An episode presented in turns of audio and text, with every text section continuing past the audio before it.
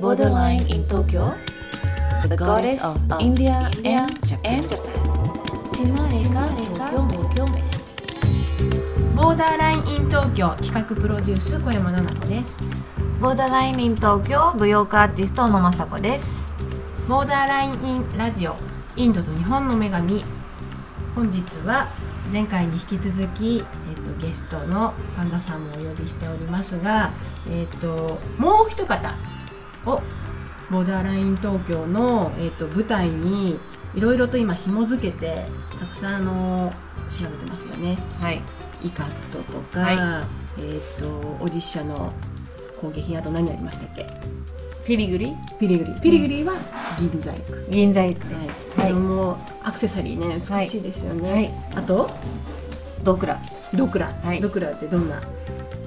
真鍮の真鍮の。鋳造というまあ技術で作られたはい。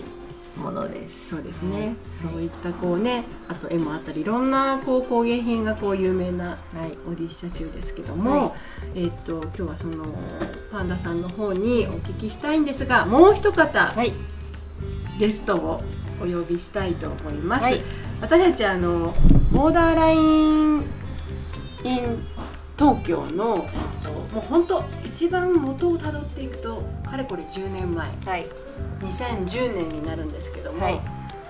東京の世田谷の生活工房というギャラリーでオリッサオディッシー展というものを開催いたしまして東インドの踊りと暮らしというテーマで、はい。大規模な展覧会やりましたけど覚えてますか？いやいやいやもちろんでございますもちろんでございます。インドからもね、インドはい人の方たくさんいらっしゃって。そうですね、あれは本当に衝撃的でしたね。カレーも食べれてとはいいうことで、はい。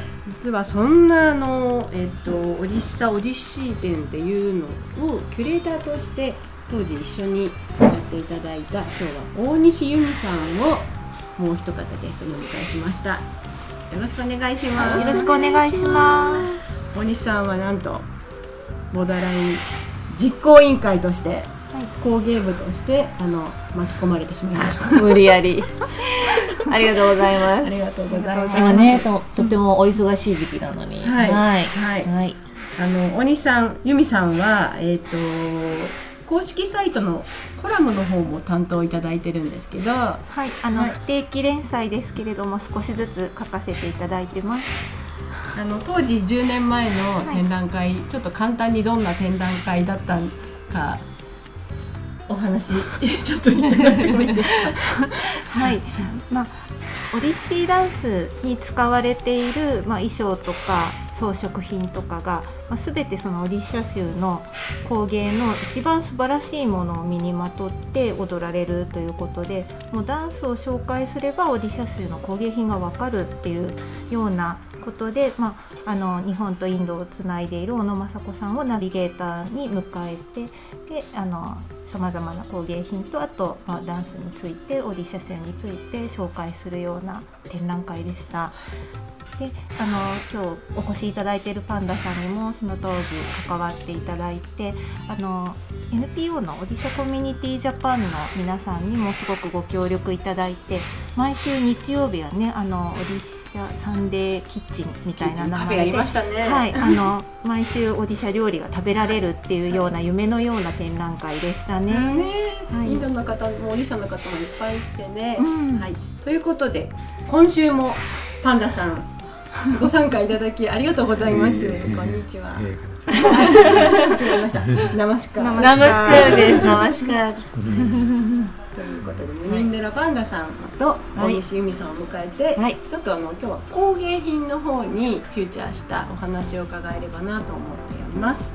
まず雅子さんの方から、はいオディシーダンスにはどんな衣装でやられるかちょっとお話しいただいてもいいですか？はいオディシーダンスはイカットが主ですかね、まあ、最近はあのいろんなあの種類のオリッサ州のえー手織りのサリーっていうのが、まあ、あるんですけれどもその先生に言われたのはですねダンスの先生に言われたのはそのサリーはなるべくテンプル模様うんがついてるものがいい。テンプル模様っていうのはこう三角長いこう、えー長心が高い三角のようながあのスサリーの生地の両脇についてるような、まあ、あれを使いなさいとか、あと魚？はい。がとてもオースピシャス。あの、はい。縁起がいいうん。ということで、まあ、魚なんかがついてたりっていう、うん。はい、それもボーダーにはい。ついていたらいいっていう、まあ、そういう感じだったんですね。で、まあ、そのサリーを、まあ、まとい。そして、えーソロフロタヒア、はい。うん、タヒアっていうのが、まあ、髪飾りになりますね。でそこの髪飾りの一番てっぺんがヒンドゥー教の寺院の一番てっぺんにも、まあ、そういう形というかこうアンテナみたいなのがあって、はい。そこにこう丸丸い、まあ、丸い形状のものがこうあったりするんですけどもそれを形、まあ、そこからインスピレーション。なんか素材があれですよね。白いお花みたいな植物みたいな。そうですね植物みたいな。それはソロフロと言われるあの木の枝をの皮を茶色い皮を剥が剥ぐと発泡スチロールのようなうん。もうものが入っている、まあ、そういうソロフロの木っていうのがあって、まあ、それをこう切り絵のように切り切ったりしてこうお花に仕上げる。っていう、まあ、それもね一つの工芸ですよね。はい、それが、まあ、髪飾りになっています。はい。そして、まあ、シルバーがオリッシーダンスという、まあ、八大インド語典舞踊のうちの一つでの、まあ、特徴としてます。でシルバーを、まあ、使いまして、えージュエリーは頭、まあ、髪の毛、まあ、額の周りそして耳を隠すぐらいこうねあの耳全体を隠すようなカフカフみたいな感じのジュエリーと、えーチョーカー短いネックレスで長いネックレス。そしてアームその上腕の方にも、えーまあ、つけリングをつけてそして手首。そして腰。そしてまあぐんぐらあのぐんぐるというごめんなさいぐんぐるはっていう 皆さんご存じないと思いますが鈴。足首と足首足首だけ足首だけ。はいつけております、はいでその、まあ、シルバーはそうですね、まあ、フィリグリーという、まあ、これまたオリッシャ州でとても盛んな銀細工がありまして、まあ、これはもちろんあのメキシコとか、まあ、他の、ね、世界の他の場所でも見つかるんですけれども、まあ、そういう本当にこう繊細であの可憐な美しい銀細工のジュエリーをつけて、まあ、踊るのが、まあね、うん。オーソドックス、まあ、定番になってます。はい他のインド舞踊だと結構金のアクセサリーのところも多いですよね。そうなんですね、うん。だから多分そのやっぱりあの名前でこうインドこ八大古典あの古典舞踊ということでカテゴリー分けしていかなきゃいけない、うん。そこでやっぱりね区別が、ボーダーラインが必要です。はいはいま とめていただきました。じゃあこの後一回ちょっともうね工芸品担当のはい、由美さんの方にお渡しして、ちょっとあの聞きたかったこととかをはいパンダさんの方に聞いていただければと思います。はい。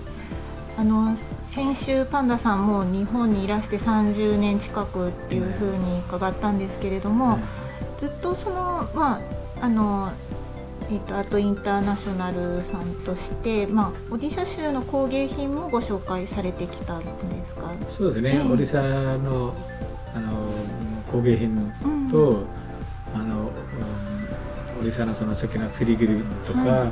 あとはあドクラと、ええ。ドクラものとあとはそのイカットうん。イカットものとかそういったものをうん。紹介してますね。はいどうですか？日本の方だとあのどんなものがやっぱりこうみんな興味があるとか好きとかオーディシそうでね、あャンの結構日本人はやっぱりそういったものが結構好きうん。なので、え一番の売れ筋とか聞いてもいいですか、まあやっぱりあのそそのピリギリとか銀なのでちょっと高い、たくさんと売れるわけじゃないので、ええ。うん、あのどっちかというとやっぱりあのイカートとかそういう布製品がよく出ますね、はい、あとはもちろんドクラとかも結構出ますし、今日あのちょっとこの会社にお邪魔してあの倉庫のところから気になるドクラを取ってさせていただいたんですけれども、はい。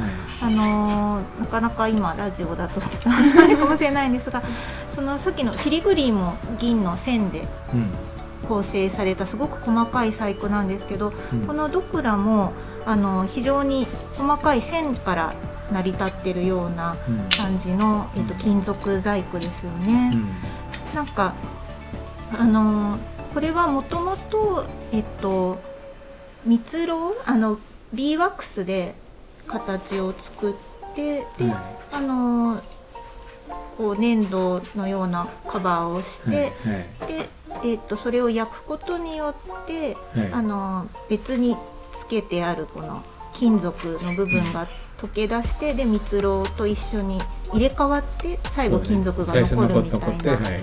前にあのムードラーファンデーションの皆さんが、うん。あの現地を取材に行ったんですけれど割とオディシャ数の中でも山間部山の方の方たちが作られてそるっていうことなんですよね。はい。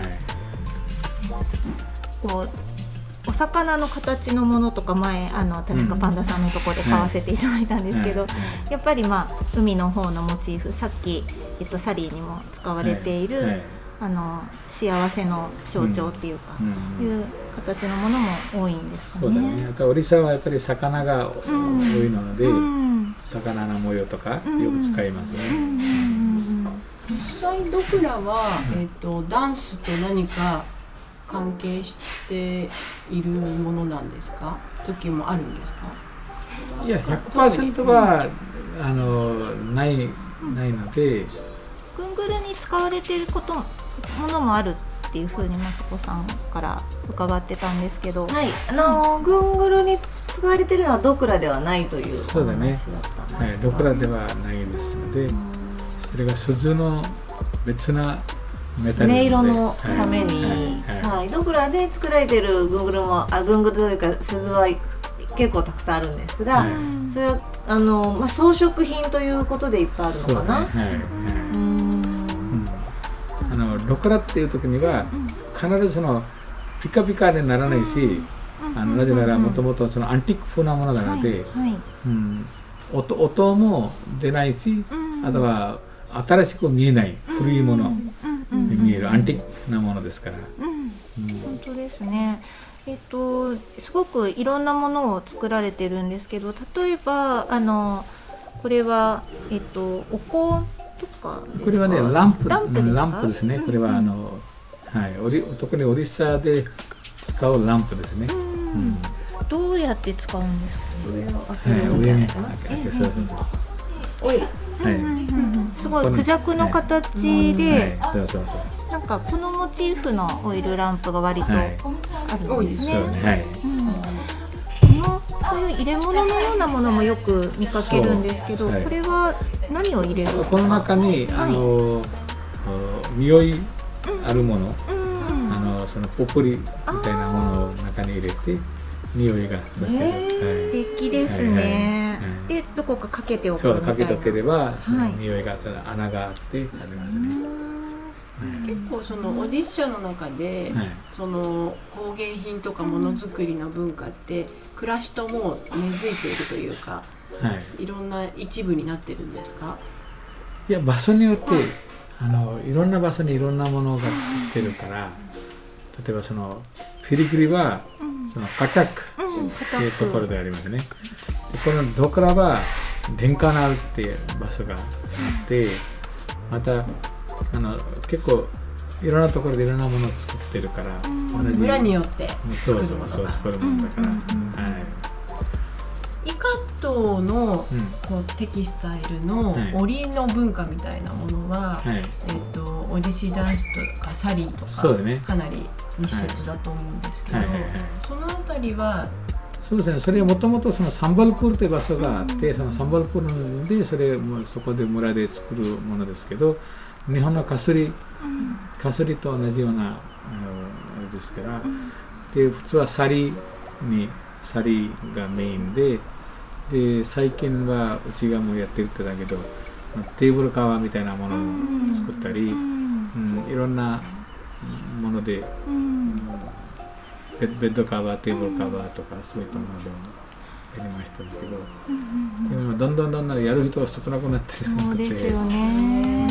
ーなんか10年前に取材に行った時に、その織り機がやっぱりその工場の中でね何十台もあった中で動いている織り機がやっぱりはい。10台とかうん。そういう感じになってて今その最近ねい取材私行けてないんですけど、うん。どのような状況になってるんですか？昔は100%手で作ったものでしたね、今はちょっと若い人はそのいろんなそのそれをコンピューター技術とかいろいろ使って同じものが、うん、ちょっと手でやるよりは機械でやってるとかコンピューター使ってるとかそういうふうにやってしまうんですね、うん。どん。どんど。ん本当に手でやる人があとはそのお金を払って払って買う人もいないし、ううんんそういう意味で、ね。そうなんか私たちが10年前に訪れた村がマニアバンダっていううん、村だったんですけど、はいあご存知ではいだい。てなんかそのバンダがイコール、えー、と結ぶとかるとか、はい。うんうん、でそのイカットも、まあ、はい。結ぶとかもともとの意味がそうあでのあれインドネシア語なんですけど。いやうん。これも例えば、えー日本ではさバンドエイドありますね、うん。バンドエイドやっぱりそうなんですね。とかそれそのばそのサンスクリット語でバンドから、それは全部バンド。バンドエイドとか、うん。バンデージバンデージとか、はい。ボンドボンドとか、うん。それ全部それのそのサンスクリット語の言葉ですよ、うん。さっきで話した、ねえそのうん。まさにバンド、うんバンド。がそう。そう。結ぶ結ぶことで結んで作る布だから、はい。まあ、バンダースとかそうそうそう。うん呼ばれてるわけですね。いやーそうさっきその英語とか、あのうん。もともとサンスクリットから来てる言葉っていうのを聞いて、先ほどそのええ。そのバンドエイドとかバンバンボンデージとかバンドとかそれは全部サンスクリット語から来てたら、うん英語の英語圏で信用できますかっていう。あの今日せっかくあの由美さんも揃ってるのであの当時オリッシャ州に行った時に、うん。ちょっと今話題が変わりますけど今あの暮らしの中で文化もっていう話もあったんですけど今のこう神様と一緒に暮らすインド人オリッシャ人の中であの食とかそういったところで由美ちゃん当時由美さん思い出して、はい。なんか気になった食とかありました？観光地とか。えカレーはあのエビが美味しかったですね。エビプラポン。はい。ねあの、うん。それまでそのフィッシュカレーとかもあんまり日本でも食べる機会がなかったのでうん。なんかしかもあれですよねマスタードオイルを使うとかあの具材によってつ最初のオイルから違ったりなんかすごい本当3色カレーみたいな最初はそういうイメージで行ったんですけど、うん。もう一個一個全然違って美味しかったですね。なんかあのえっと4年ぐらい前にあのラジャスタンの方とか行って西インドのカレーも食べたんですが全然やっぱりまた全違ってもう少しなんていうかちょっと刺激が強いというかオリッシャのカレーはもっと優しい味がしたなとうん。なんか振り返ってたとこだったんですけど、田中さんいかがですか？オディッシャのカレーって何か特それね、オリサのカレレーってさっき話した言葉そのジャガンナートお寺の料理にみんな合わせてるんですよ。う。ん。でお寺の合わせてるってことは何があの違うってことは結構大きな違いってことは、うん。そのジャガンナートのお寺の中に作ってる料理ってことは世界一の大きなキッチンっていうんですよ。うん宇宙一世界世界一ですよ。でそこで、あのあの他のお寺ってことはそのプラサードあるんだけどそのなフルーツとかちょっとだけお菓子とかそういったものだけど、ジャガナートお寺の中には100%料理はそこで作らなくていけない。うん外から入るものは一切なし。全部ご飯うんがそこで作るもんですよ。うんでそこのご飯作り方も信じられないぐらいのあのそれをそれだけで大きな話ですよ。うん大きな話ですよねカななんでなんでみんなお寺に行くってことはみんなご飯食べに行くんですよ。そのお寺。みんなみんな例えばみんなレストラン何で行くんですか？いや美味しいからご飯美味しいから食べる。みんなインド人何のためにお寺に行くんですか？って言ったらその中に90%はご飯食べに行くんですよ。うん。10%は神様にとかも分かるんだけど 90%はご飯食べに行くんですよ。美味しいご飯があるから。でそこであのライスあのお米のご飯とかダールとかいろんなあ料理がそこで食べれる全部あのあの56種類チャッパの僕とだ56種類のご飯がそこで作られるんですよでそこのご飯の話すれば本当にびっくりするますよ。あのお寺の中で一番面白いものなんてかご飯作り方。そうなんですね、あのスパイスもいろんな種類があるじゃないですか。それも何か意味があって全部メニュー作られたりも、そこが一番のポイントはねお寺のあの50キロはい。以内に作ってるものはつくあの入入られない。え？例えばあのデリからお米来るとかダール来るとかそれはダメですその周りに50キロ。あるものだけ。冷蔵庫使ったらダメ。冷凍したものはダメ。昨日の野菜はダメ。木を取り立てしか使わなくていけない。えー。全部取り立て。だからじゃがいもは使えない。トマトは使えない。だからなぜならその近く今じゃなくて昔のですよ。今の話じゃなくて、はいはい。今から例えばもう、あのー800年前ぐらいのあった野菜しかだからどれが今の本当の野菜か本当の野菜うお寺に使ってるそこですぐ分かるわけ。なるほど。じゃがいもがなかったからじゃがいも使って使えない。トマトがなかったからトマト使えない。カリフラワーないからカリフラワー使っていけない。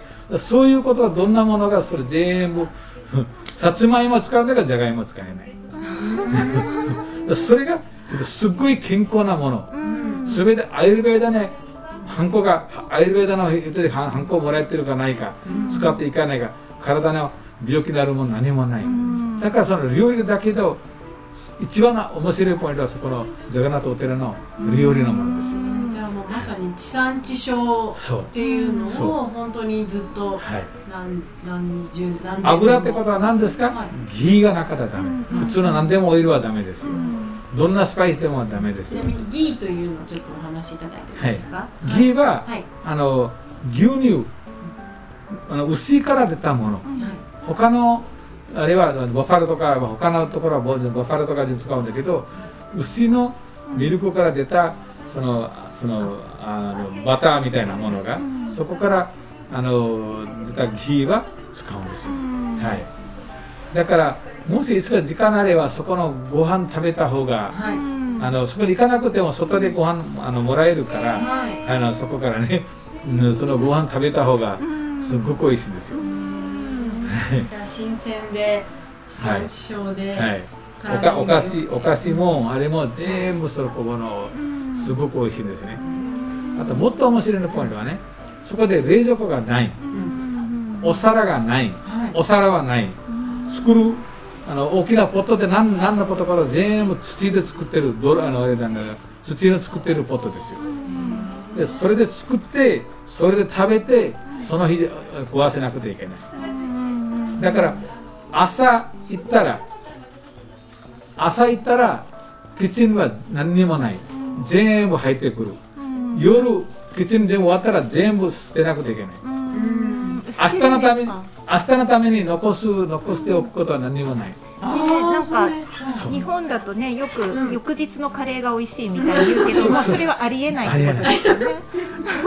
そこだナってことは一番食べる何の神様が一番食べる食べるが好きですよ。ね、なんか先週に人間らしい神そう様なんだよだから食べるのが一番食べる歌を聴く踊りを聴くあのあれ見るそういった神様が一番好きなもの食べるもんだから一日あのたずーっと食べ続けてるんですよ食べる運ぶ人が80人ぐらい80人がまあ仕事が食べ物運ぶ運んでお寺まで行ってそれで神様食べてその同じ同じポットで作って同じポットで食べ神様食べて同じポットで人間食べてそれで食われる。そのあのプラサダの名前がアバダアバダってことはそこからスプーンで出してあの別なものに作ることすらダメです。そのまま食べる。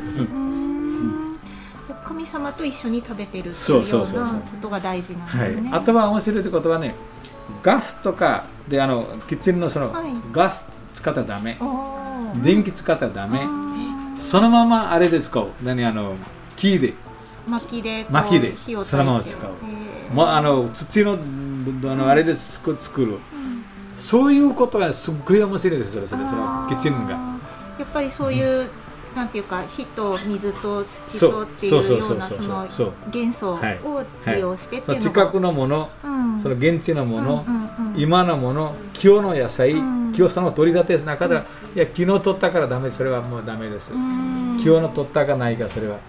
そういうあれで作ってるから、うん。でそれに関係があのあとは刺激出るものはダメ、うん。病気になりやすい食べ物はダメ、肉はもちろんあの肉とか魚とかもだ全部野菜だけで、そういうことでオリサの料理はそれにあのつながってるんですなるほど体に優しいというそうそうそうか温かい味なんですそうようね。ん刺激するものは何にもない。なるほど。だからカレーってもスパイスの中に唐辛子はダメ。うん唐辛子あのあれになるから刺激になるから。だからおじっしゃのカレーっていうかそう。お料理って元々の辛いものがあんまりあんまりもともとのあれはね、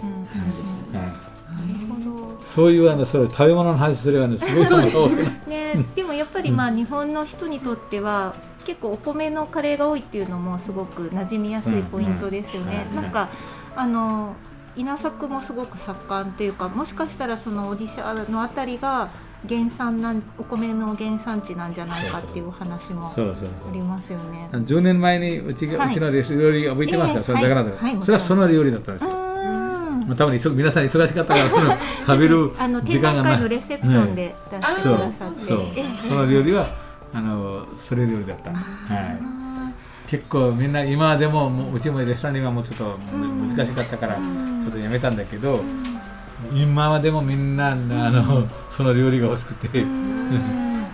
ままさこさんちょっとねあの東京に来て3ヶ月ぐらい経ちましたけどお料理懐かしいですか？それが懐かしいんですよね。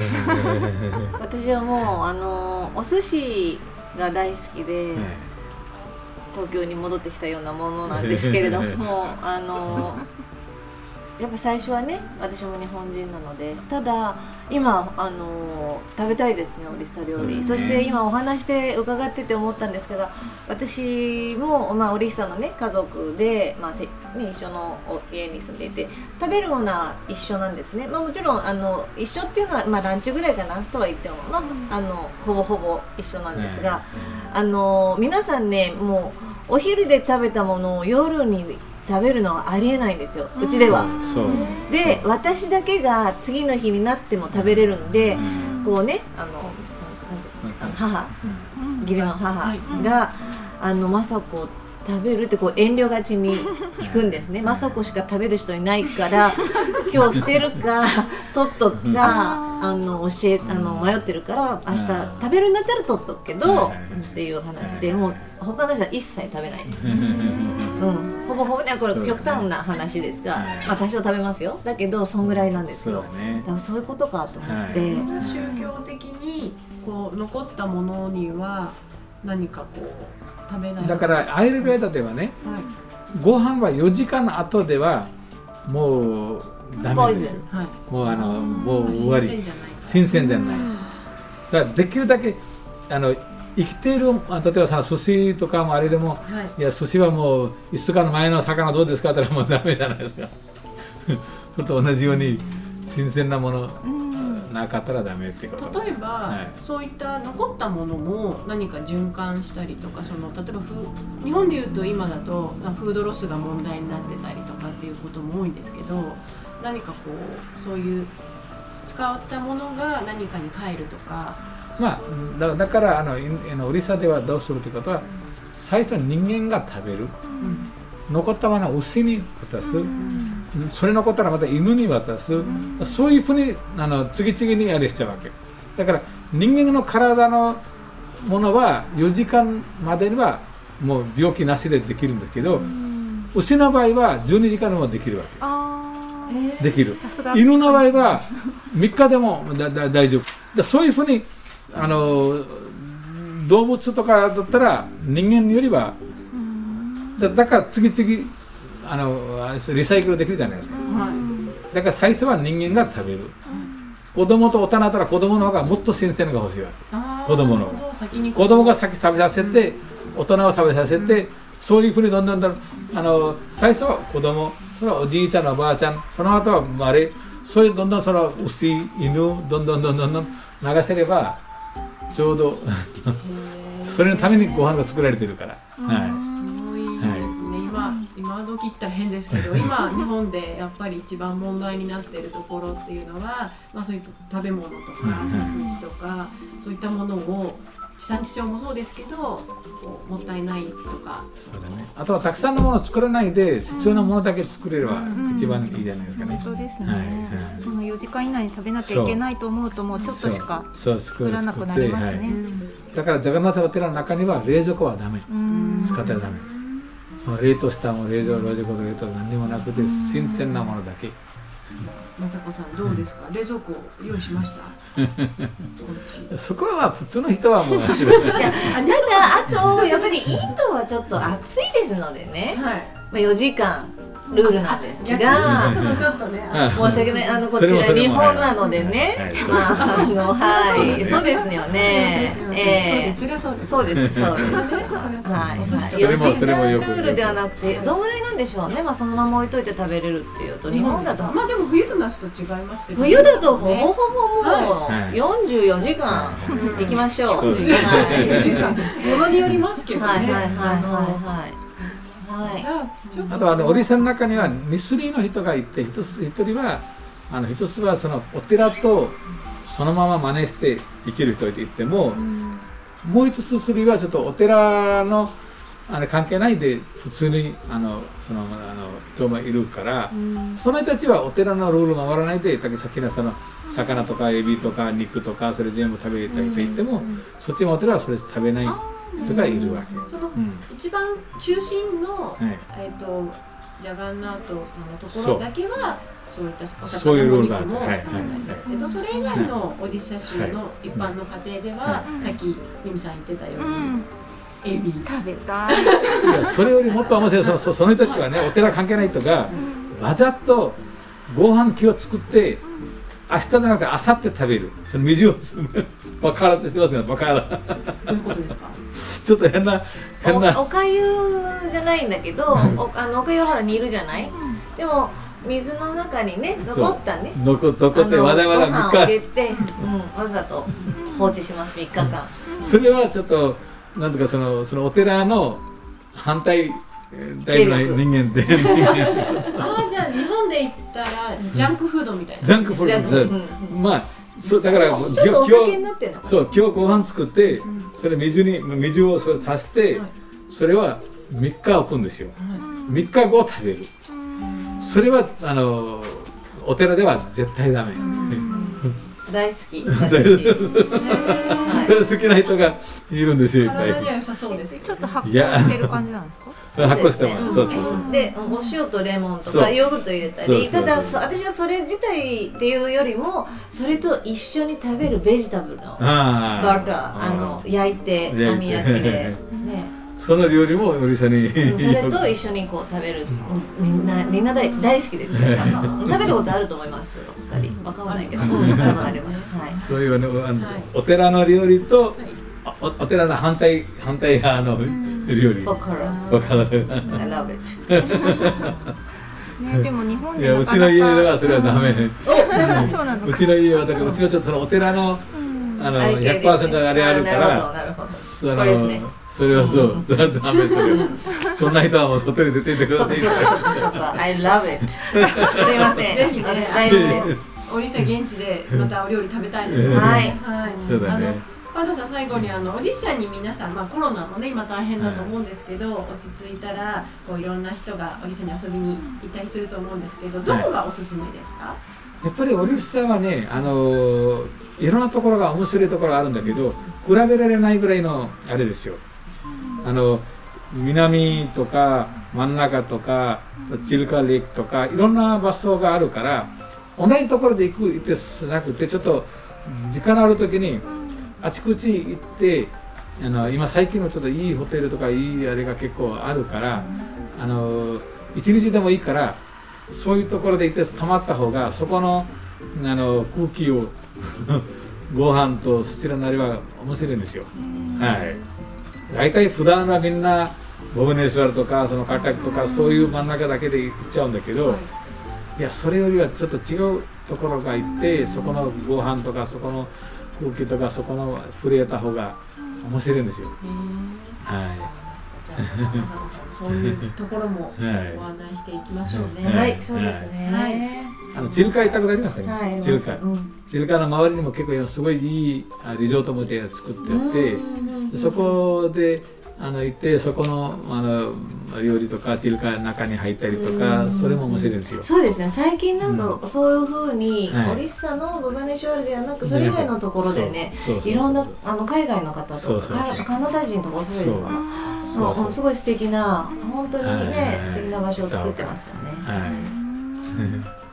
すごいもうオリッサに行きたくてしょうがないんですけども、あの今日はユミさんとパンダさんといろいろと楽しいお話を伺いましたので、ぜひいろんなオリッサのいいところ紹介をまさこさんもしていってください。はい、はい。